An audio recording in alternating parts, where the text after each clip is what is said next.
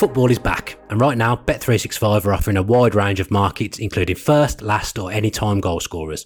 With over 45 million members, it's the world's favourite online betting company. We've got wall-to-wall Premier League football with games being played nearly every day, and with Bet365 Bet Builder, you can combine match results, players to score, number of goals, and more to create your own personalised bet. And if you can't watch all the games live, with Bet365 Match Live feature, you can now follow every moment through live graphics and text.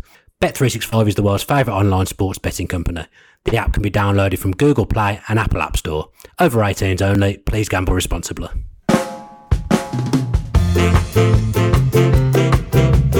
Hello, welcome back to 1874, the podcast that's absolutely bound to cheer you up, talking about Aston Villa Football Club every single week.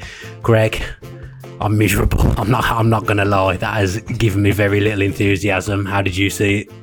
Well, yeah, I'm talking to you more often than my friends, so that's making me miserable as well. But um, yeah. no, it was it was um, an opportunity missed again, wasn't it? You know, I've said Massive. this against said this against Sheffield United. Villa Villa needed to get something in that game, and and only ended up with a point again. They only ended up with a point at Newcastle.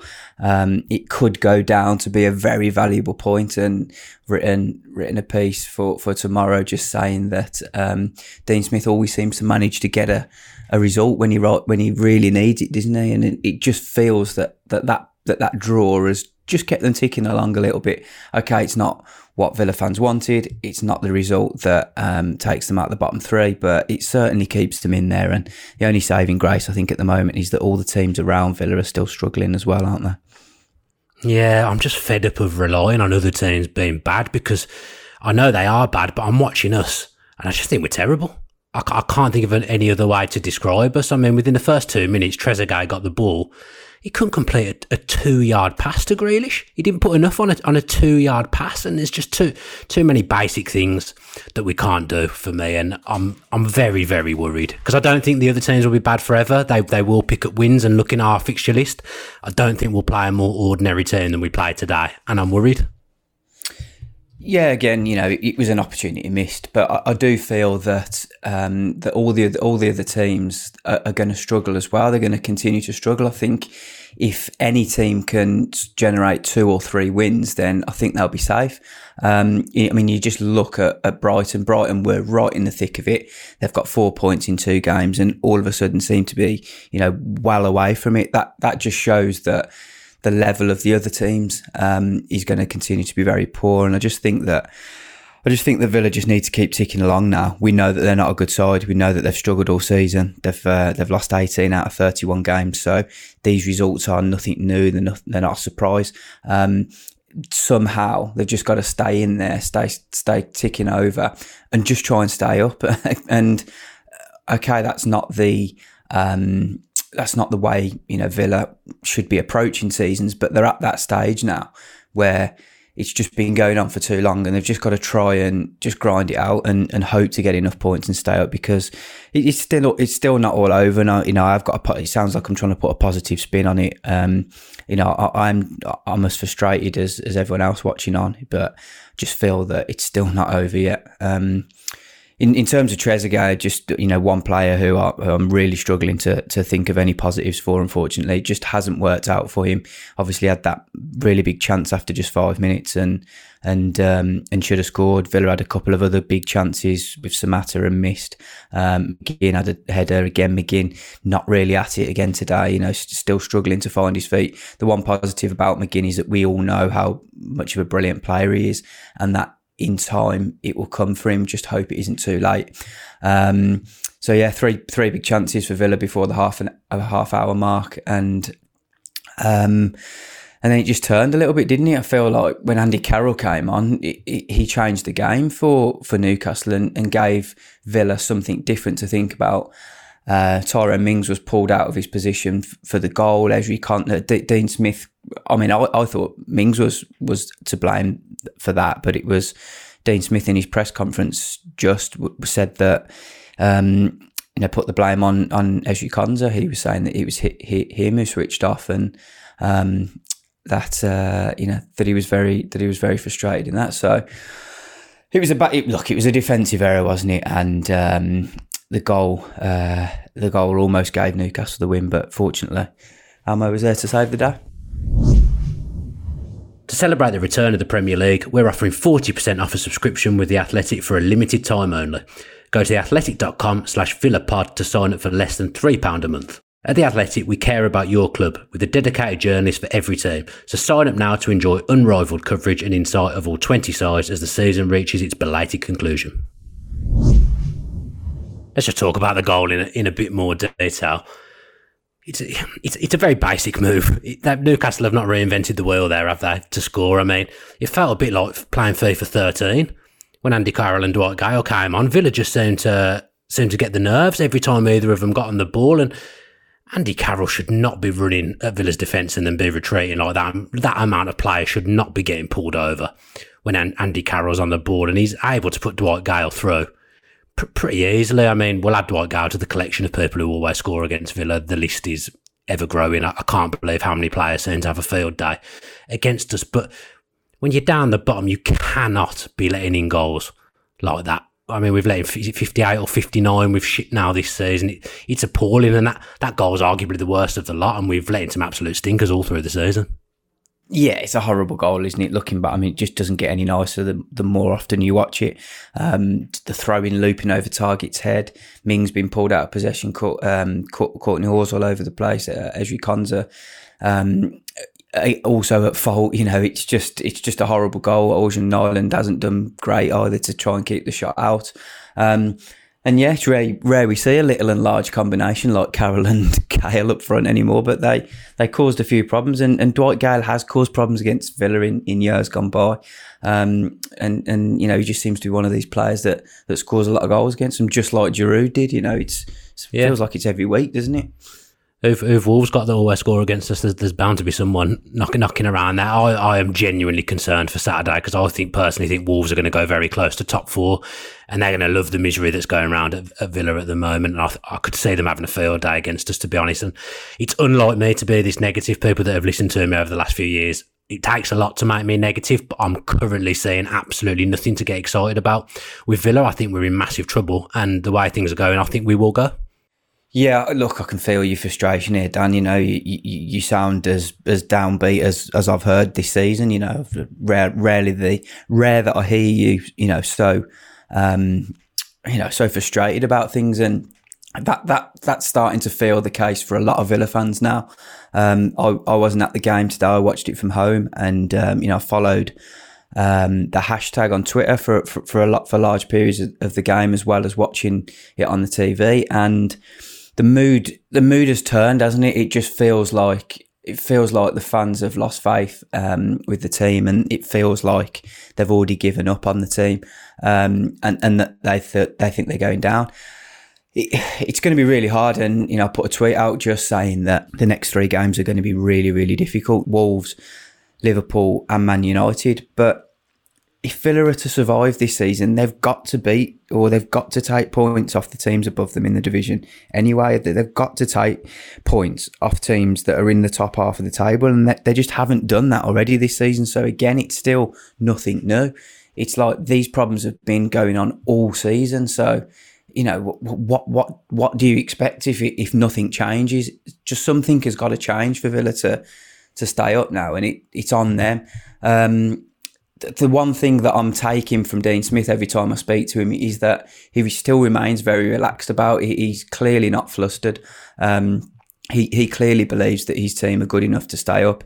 Um, there seems to be almost a siege mentality uh, forming now. They're, they're spending more time together. They're staying over. Um, uh, sleeping over after the games, after the home games, sleeping over before the home games. They're spending a lot of time together. They're going, they're still turning up to the home games four hours before and having their lunch um, or pre match meal in the corner flag at Villa Park. You know, the preparation is still very much the same. And it feels like the team the team actually feel like they're better after this break, and I, I know that's quite hard for people to think, uh, people to understand because the performances probably haven't really shown that. But um, you know, every game they have been in it, they've only lost to Chelsea by one goal. They've drawn the other two games, so the team actually are taking some positives from it. Um, and they feel that because they're still on the same amount of points as the other teams around them, that they are within striking distance of surviving.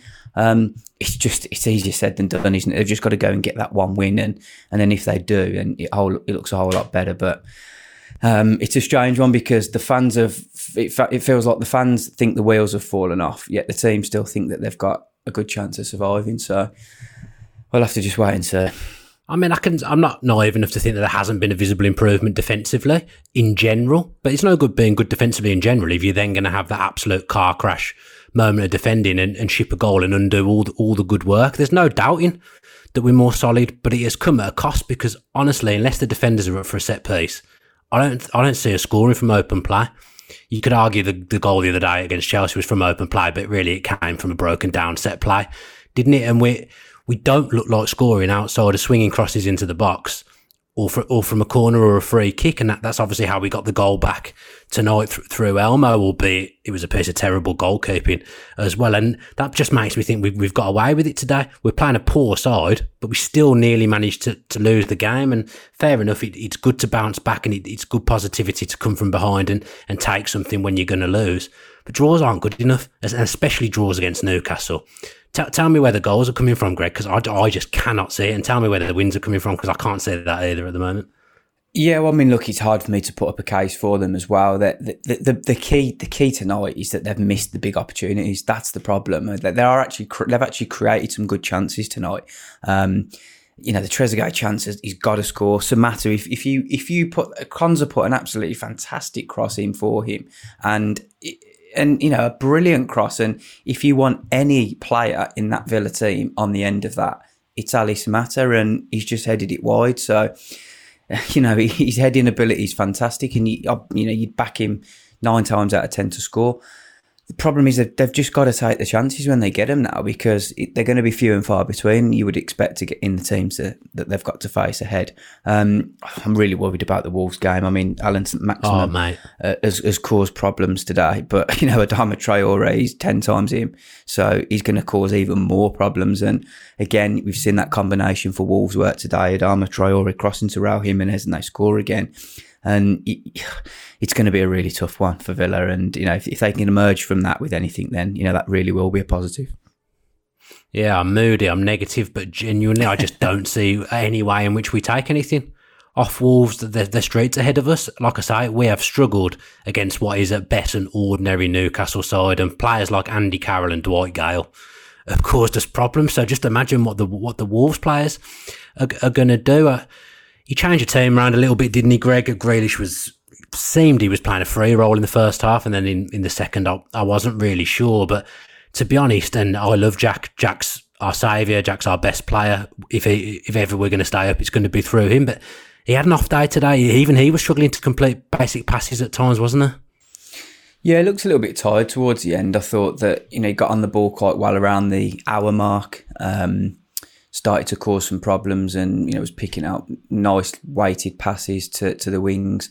Um, but yeah, I just think in general, Villa need their best players to perform, and that they are usually Jack Grealish, John McGinn, and, and Tyrone Mings. And for the first three games, Grealish and McGinn haven't played as well as we know they can.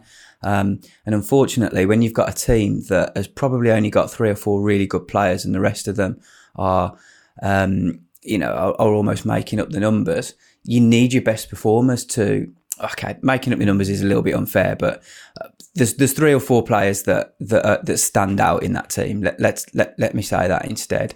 And when those three or four players don't perform to the best of their ability, it then makes it very hard for the team to go and get results because the other players aren't quite good enough to to to pull that team through. So.